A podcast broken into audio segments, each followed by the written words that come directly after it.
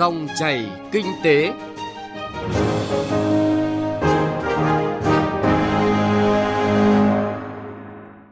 Biên tập viên Thu Trang kính chào quý vị và các bạn. Dòng chảy kinh tế hôm nay, thứ ba ngày 23 tháng 5 năm 2023 có những nội dung đáng chú ý sau.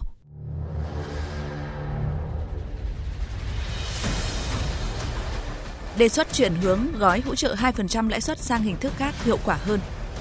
Thúc đẩy xây dựng hạ tầng các địa phương Quảng Ninh, Hải Phòng, Hải Dương. Thị trường điện lạnh tăng nhiệt, mùa nắng nóng. Quý vị và các bạn thân mến, dự báo năm nay gói hỗ trợ lãi suất 2% cho doanh nghiệp khoảng 40.000 tỷ đồng chỉ giải ngân được rất thấp. Ngân hàng nhà nước đã đề xuất chuyển số vốn không sử dụng hết sang hình thức hỗ trợ khác. Các chuyên gia nhấn mạnh dù chuyển sang bất kỳ chương trình hỗ trợ nào thì bài toán lớn nhất vẫn là một cơ chế tốt, thông thoáng, đủ điều kiện thuận lợi để doanh nghiệp có thể tiếp cận một cách nhanh nhất. Phóng viên Bảo Ngọc thông tin chi tiết nội dung này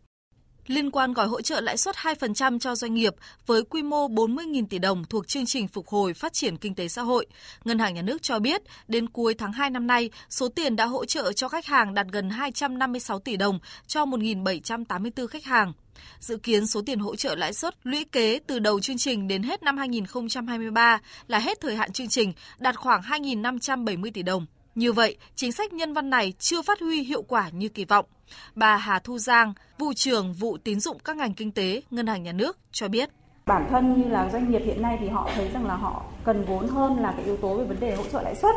và doanh nghiệp thì cũng mong muốn rằng việc xây dựng các cơ chế chính sách hỗ trợ thì nên hướng tới các cái chính sách hỗ trợ trực tiếp ví dụ như những giảm thuế sẽ phù hợp hơn trong điều kiện hiện nay về phía vụ tín dụng các ngành kinh tế chúng tôi thấy rằng là có hai cái vướng mắc rất là chính thứ nhất đó là cái câu chuyện về tâm lý e ngại của chính khách hàng khi tham gia chương trình này, thuộc đối tượng chương trình này. Và cái khó khăn vướng mắc thứ hai liên quan về mặt cơ chế chính sách là cái đánh giá về tiêu chí về khả năng phục hồi là hai cái khó khăn vướng mắc chính.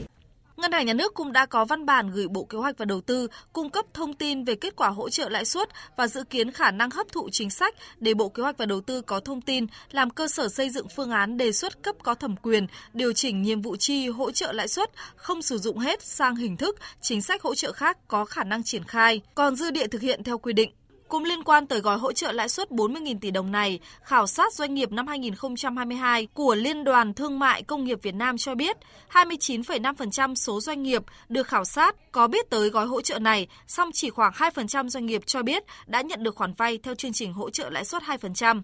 Có tới 56,7% doanh nghiệp cho biết gặp khó khăn khi thực hiện thủ tục tiếp cận khoản vay theo gói hỗ trợ lãi suất 2%. Ông Nguyễn Xuân Thống, Phó Tổng thư ký Hiệp hội Doanh nghiệp nhỏ và vừa thành phố Hà Nội cho rằng việc cần có tài sản đảm bảo cho khoản vay cũng là một khó khăn lớn cho doanh nghiệp vay vốn thay vì tài sản đảm bảo có thể dùng các hợp đồng đặt hàng, các hợp đồng của các công ty tức là nghiêng về phía là tín chấp nhiều hơn. Thì nếu như mà có những cái phương án à, mà ngân hàng có thể cân nhắc những cái phương án như thế thì sẽ giúp cho các à, doanh nghiệp đặc biệt là doanh nghiệp nhỏ vừa tiếp cận những cái nguồn vốn đấy dễ dàng hơn. Theo phản ánh của nhiều doanh nghiệp, điều kiện cho vay là một trong những rào cản chính của việc giải ngân gói hỗ trợ lãi suất 2%, đặc biệt là tiêu chí có khả năng phục hồi. Nhiều doanh nghiệp phản ánh, dù họ có khả năng trả nợ nhưng cũng không chắc chắn mình đáp ứng tiêu chí này hay không. Trước đề xuất điều chuyển gói hỗ trợ lãi suất 2% của Ngân hàng Nhà nước, các chuyên gia kinh tế đều nhận định đây là hướng đi đúng đắn, cần thực hiện càng sớm càng tốt, vì thời hạn của gói hỗ trợ này chỉ đến hết năm nay. Nếu để gói ưu đãi chậm giải ngân sẽ làm giảm hiệu quả các gói chính sách hỗ trợ phục hồi kinh tế. Ông Phạm Xuân Hòe, nguyên Phó Viện trưởng Viện Chiến lược Ngân hàng, Ngân hàng Nhà nước nêu ý kiến các doanh nghiệp Việt sau 2 năm đại dịch Covid cũng như tất cả mọi thứ thì đã rất là khó khăn để đáp ứng các cái điều kiện để tiếp cận vốn tín dụng. Bây giờ tất cả tài sản, nhất là bất động sản đều đi xuống mà đánh giá lại tài sản bảo đảm thì rõ ràng là sẽ tụt cái dư nợ. Mà vì vậy thì tôi nghĩ rằng là trong 40.000 tỷ hỗ trợ lãi suất mà tôi đã từng kiến nghị chia làm hai quỹ, một cái quỹ là chuyển sang thành lập một cái quỹ bảo lãnh cho các doanh nghiệp SME của Việt Nam là phải xem xét và bảo lãnh tín chấp chứ còn nếu như các nghị định và thông tư hiện tại vẫn đòi hỏi bảo lãnh là có tài sản thế chấp thì nếu có tài sản thế chấp thì tôi đi vay ngân hàng còn hơn là cộng thêm 2% phí của bảo lãnh nữa. Đồng quan điểm, ông Cao Viết Sinh, nguyên thứ trưởng Bộ Kế hoạch và Đầu tư nhận định trong cái bối cảnh hiện nay rồi thì liệu cái vấn đề bù 2% nữa còn tác dụng thế nào, tác dụng đến đâu và nếu mà chúng ta thấy không tác dụng thì chúng ta có thể chuyển hướng dùng cái việc khác chẳng hạn thế thì ở đây tôi cho là cái đấy là cái rất quan trọng bởi vì hiện nay lãi suất huy động lãi suất cho vay ra cũng rất là cao rồi Dù từ phía các ngân hàng thương mại đã rất nỗ lực, tích cực nhưng triển khai gói hỗ trợ lãi suất 2% đang không hiệu quả và chưa đạt được mục tiêu đề ra là hỗ trợ cộng đồng doanh nghiệp phục hồi, khôi phục sản xuất kinh doanh. Doanh nghiệp không mặn mà tiếp cận vì gặp nhiều rào cản vướng mắc lo ngại khâu hậu kiểm. Chính vì vậy, cần chuyển đổi gói hỗ trợ để nguồn lực này cho một chương trình khác vẫn mang tính chất hỗ trợ doanh nghiệp. Đơn cử như miễn giảm thuế phí cho doanh nghiệp hay dành nguồn lực cho thúc đẩy đầu tư công. Ông Nguyễn Quốc Việt, Phó Viện trưởng Viện Nghiên cứu Kinh tế và Chính sách cho rằng nếu chưa thể điều chuyển gói lãi suất 2% ngay thì cần tháo gỡ những vướng mắc khó khăn kịp thời để dòng tín dụng được khơi thông chúng ta phải có những cái chính sách tháo gỡ những cái khó khăn giữa ngân hàng. Chúng ta phải có doanh nghiệp và ngân hàng phải ngồi với nhau với cơ quan nhà nước để tháo gỡ những cái rào cản mà như tôi nói là những cái chi phí tuân thủ của các quy định của pháp luật và bản thân cái quy định trong hệ thống tài chính ngân hàng để giúp cho doanh nghiệp có thể tiếp cận được cái gói uh, hỗ trợ 2% đấy. Thì đấy là những cái mà tôi cho rằng là rất là cần thiết nhiều chuyên gia cũng kiến nghị ngân hàng nhà nước có thể đề xuất hỗ trợ đối tượng vay vốn phục vụ sản xuất theo chương trình giải quyết việc làm tại Nghị định 61 năm 2015. Thực tế đây là chương trình đang được triển khai rất hiệu quả, vốn sử dụng rất thiết thực mà lại thiếu nguồn hoặc cũng có thể nghiên cứu chuyển nguồn lực của gói hỗ trợ lãi suất 2% sang hỗ trợ xây dựng nhà ở xã hội, nhà ở công nhân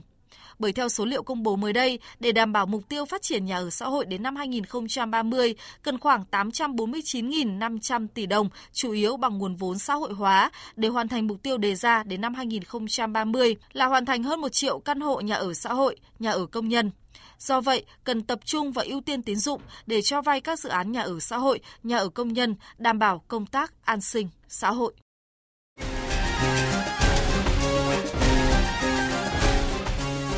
Thông tin kinh tế, giá trị mới, thành công mới. Xin chuyển sang tiêu điểm kinh tế địa phương. Thưa quý vị và các bạn, là những địa phương đang có tốc độ tăng trưởng kinh tế cao của cả nước, thành phố Hải Phòng và các tỉnh Quảng Ninh, Hải Dương đang đẩy mạnh các dự án xây dựng hạ tầng. Dù vậy vẫn còn không ít vướng mắc cần được tháo gỡ, ghi nhận của phóng viên Trường Giang. Bên cạnh những khó khăn về giá nguyên vật liệu tăng cao hay giải phóng mặt bằng, thì tình trạng thiếu nguồn vật liệu san lấp đang tác động lớn tới tiến độ xây dựng hạ tầng của các địa phương. Như tại Quảng Ninh, nhiều dự án giao thông nghìn tỷ đều vướng chậm giải ngân do thiếu hụt nguồn đất đắp. Hạ tầng khu công nghiệp khát vật liệu san lấp.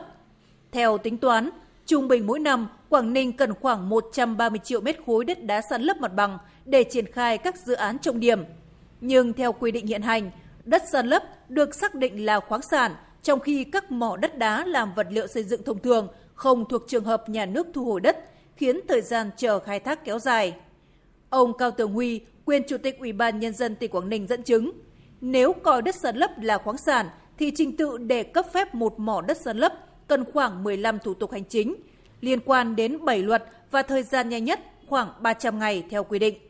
Một cái doanh nghiệp trúng quyền đấu giá khai thác khoáng sản rồi, thế nhưng mà khi được giao đất ý, thì người ta lại phải thỏa thuận với cái người sử dụng đất. Thế bây giờ cái người sử dụng đất ý, người ta không thỏa thuận cho cái doanh nghiệp đấu giá mà người ta cứ lương giá nó cao lên thì rất là khó khăn cho cái việc mà chúng tôi thu hồi đất để mà chúng tôi giao đất cho cái nhà đầu tư chúng đấu giá. Giá đất càng ngày càng cao lên nhiều khi gây ra mất an toàn an ninh trật tự ở trên địa bàn. Thế cho nên chúng tôi rất mong muốn ấy là định nghĩa lại là đất san lấp không phải là khoáng sản.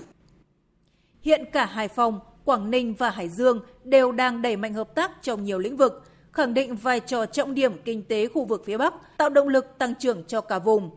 Trong đó, liên kết về hạ tầng giao thông chính là điểm sáng với nhiều tuyến đường, cây cầu mang tính đột phá. Đối với việc tiếp tục triển khai đầu tư kết nối giao thông, ông Triệu Thế Hùng, Chủ tịch Ủy ban Nhân dân tỉnh Hải Dương cho rằng, hiện các dự án đầu tư công giao thông đường bộ không phải quốc lộ kết nối các tỉnh, thành phố trực thuộc Trung ương còn bất cập do chưa có quy định cụ thể về cơ quan quản lý, việc sử dụng vốn ngân sách nhà nước đầu tư dự án đi qua hai địa phương còn vướng mắc do phải đảm bảo nguyên tắc bố trí nguồn vốn theo phân cấp. Cũng liên quan đến lĩnh vực này, nhằm nâng cấp tổng thể tuyến đường bộ ven biển qua Hải Phòng, Thái Bình, ông Nguyễn Văn Tùng, Chủ tịch Ủy ban nhân dân thành phố Hải Phòng đề xuất mở rộng nền đường đối với 9 km trên địa bàn Thái Bình để đồng bộ với đoạn tuyến trên địa bàn thành phố Hải Phòng. Quy định thì ngân sách của Hải Phòng không thể mang sang Thái Bình để đầu tư mở rộng 9 km đấy được. Là đề nghị với lại Thủ tướng Chính phủ là sử dụng cái đầu tư công của Trung ương giao cho Thái Bình làm chủ đầu tư để thực hiện hai cái gói này, gói đơn nguyên cầu qua sông Thái Bình và mở rộng 9 km sang thì mới thoát được cái chỗ này. Tại cuộc làm việc của Phó Thủ tướng Trần Lưu Quang với ba địa phương, thành phố Hải Phòng, tỉnh Quảng Ninh và Hải Dương ngày 10 tháng 5, đại diện các bộ ngành liên quan đã trực tiếp tham gia ý kiến, hướng tới điều chỉnh các chủ trương, chính sách phù hợp với bối cảnh, tình hình thực tế tại từng địa phương. Thứ trưởng Bộ Tư pháp Đặng Hoàng Oanh cho biết, với nghị quyết thí điểm hiện đang trình Quốc hội, rất nhiều vướng mắc liên quan đến xây dựng công trình giao thông đường bộ sẽ được giải quyết. Giao thẩm quyền cho địa phương làm cơ quan chủ quản sử dụng vốn ngân sách địa phương để đầu tư các cái dự án quốc lộ và cao tốc đi qua địa phương mình. Và cũng cái vướng mắc hiện nay với rất nhiều tỉnh mà trên thực tế thì đã có rồi chính phủ đã giao rồi. Bây giờ chúng ta sẽ quy phạm hóa lại. Đó là giao cho một địa phương quyết định chủ trương đầu tư đối với các cái dự án giao thông đường bộ mà qua nhiều địa phương và sử dụng ngân sách của địa phương này để hỗ trợ vốn cho địa phương khác. Các địa phương cũng đề xuất điều chỉnh nâng chỉ tiêu sử dụng đất phân bổ để triển khai đầu tư cơ sở hạ tầng, thủ tục và thẩm quyền chuyển đổi mục đích sử dụng đất, thống nhất quy hoạch để đẩy nhanh tiến độ chuẩn bị đầu tư các dự án, tháo những nút thắt này, kỳ vọng các địa phương Hải Phòng, Quảng Ninh và Hải Dương tiếp tục vượt khó, duy trì đà tăng trưởng, thu hút đầu tư, thúc đẩy sản xuất kinh doanh trong thời gian tới.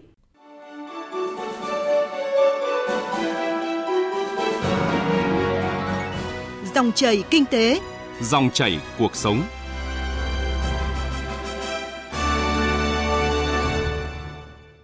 Dòng chảy kinh tế tiếp tục với một nội dung đáng chú ý khác. Thưa quý vị và các bạn, dự báo tháng 6, tháng 7 mới là tháng cao điểm nắng nóng ở Hà Nội cũng như miền Bắc. Nhiều gia đình và doanh nghiệp đã tích cực triển khai những biện pháp nhằm tiết kiệm điện như tận dụng triệt để ánh sáng tự nhiên hay khi ra khỏi phòng là tắt hết điện và điều hòa. Đặc biệt các sản phẩm chống nóng, tiết kiệm điện được đông đảo người tiêu dùng chọn mua cho mùa hè năm nay. Mời quý vị cùng khảo sát thị trường Hà Nội với cộng tác viên Loan Anh và Mai Chi. Từ giữa tháng 5, nắng nóng bắt đầu gia tăng ở các tỉnh miền Bắc và Bắc Trung Bộ với cường độ gai gắt.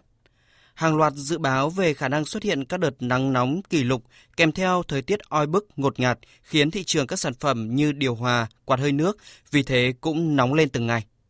Khảo sát tại nhiều trung tâm cửa hàng điện máy thời gian gần đây, số lượng người tiêu dùng tìm mua các thiết bị làm mát tăng cao. Không chỉ dừng lại ở những sản phẩm làm mát nhanh, tích hợp công nghệ mới, khách hàng còn chú trọng đến các sản phẩm có tính năng tiết kiệm điện và bảo vệ sức khỏe. Nhu cầu sử dụng của chúng tôi mùa hè thì thường tăng rất là cao. Hiện tại là cái phòng uh, sinh hoạt chung ấy có một cái ờ, điều hòa cũng khá cũ rồi. Đang có ý định là muốn thay cái điều hòa cũ đó vì cái điều hòa cũ thì nó không còn mát nữa. Và đặc biệt là không mát thì sẽ uh, tốn rất nhiều chi phí. Ở nhà mình thì mình vẫn sử dụng điều hòa và quạt hơi nước và với mùa hè như thế này thì tần suất mình sử dụng nó nhiều hơn bình thường. Mình đang có dự định là tìm hiểu thêm một số loại ấy vì cái điều hòa ở nhà mình thì bây giờ nó không đáp ứng được nhu cầu nên là bây giờ mình đang muốn tìm một cái loại nó phù hợp với công năng và tiết kiệm điện hơn cái cũ. Đó là ý kiến của chị Lý Lê ở Hà Đông, khách hàng mua sắm tại siêu thị điện máy MediaMarkt và chị Út Thiện ở Mỹ Đình, khách hàng tại siêu thị điện máy Pico. Diễn biến thời tiết bất thường và việc tăng giá điện vừa qua cũng là yếu tố tác động đến sự lựa chọn của người tiêu dùng đối với các thiết bị làm mát có tính năng tiết kiệm điện. Qua khảo sát, loại hàng này hiện được các đơn vị kinh doanh bày bán chiếm đến 90%. Anh Nguyễn Trung Kiên, Phó Giám đốc Trung tâm Mua sắm Nguyễn Kim Tràng Thi cho biết. Do năm nay có sự ảnh hưởng từ El Nino thì người tiêu dùng hiện tại thường hướng sang những cái sản phẩm làm tiết kiệm điện để bảo vệ môi trường hơn. Cái giá cả giữa sản phẩm tiết kiệm điện và sản phẩm không tiết kiệm điện chênh lệch nhau không quá nhiều, đâu đó chỉ khoảng 10% thôi. Mặc dù sức tiêu thụ sản phẩm điện lạnh có khởi sắc hơn trong đầu mùa nắng nóng, nhưng theo chia sẻ của các chủ cửa hàng, mức tăng không đáng kể. Những mặt hàng bán chạy chủ yếu nằm ở phân khúc giá rẻ, tầm trung, dao động khoảng 5 triệu đồng. Các mặt hàng thuộc phân khúc cao cấp có giá từ 10 triệu đồng trở lên rất kén người mua. Anh Đặng Hoàng Anh Chiến, giám đốc bán hàng của Điện Máy Xanh, khu vực Hà Nội, cho biết. Do kinh tế thị trường năm nay thì ờ, rất là khó khăn nên các hãng máy lạnh tập trung vào những phân khúc giá rẻ tầm từ 4 triệu 990 cho đến 6 triệu đồng. Điều hòa năm nay cũng giảm giá rất là mạnh so với cùng kỳ, rất nhiều sản phẩm giảm đến 50%, làm cho cái giá trị trung bình cái sản phẩm chỉ còn khoảng từ 2 đến 4 triệu thôi. Quý vị và các bạn vừa nghe phản ánh thị trường điện lạnh tăng nhiệt, mùa nắng nóng. Tới đây thì thời gian của dòng chảy kinh tế cũng đã hết. Chương trình hôm nay do biên tập viên Bá Toàn biên soạn và thực hiện. Cảm ơn quý vị và các bạn đã quan tâm theo dõi. Xin kính chào tạm biệt và hẹn gặp lại.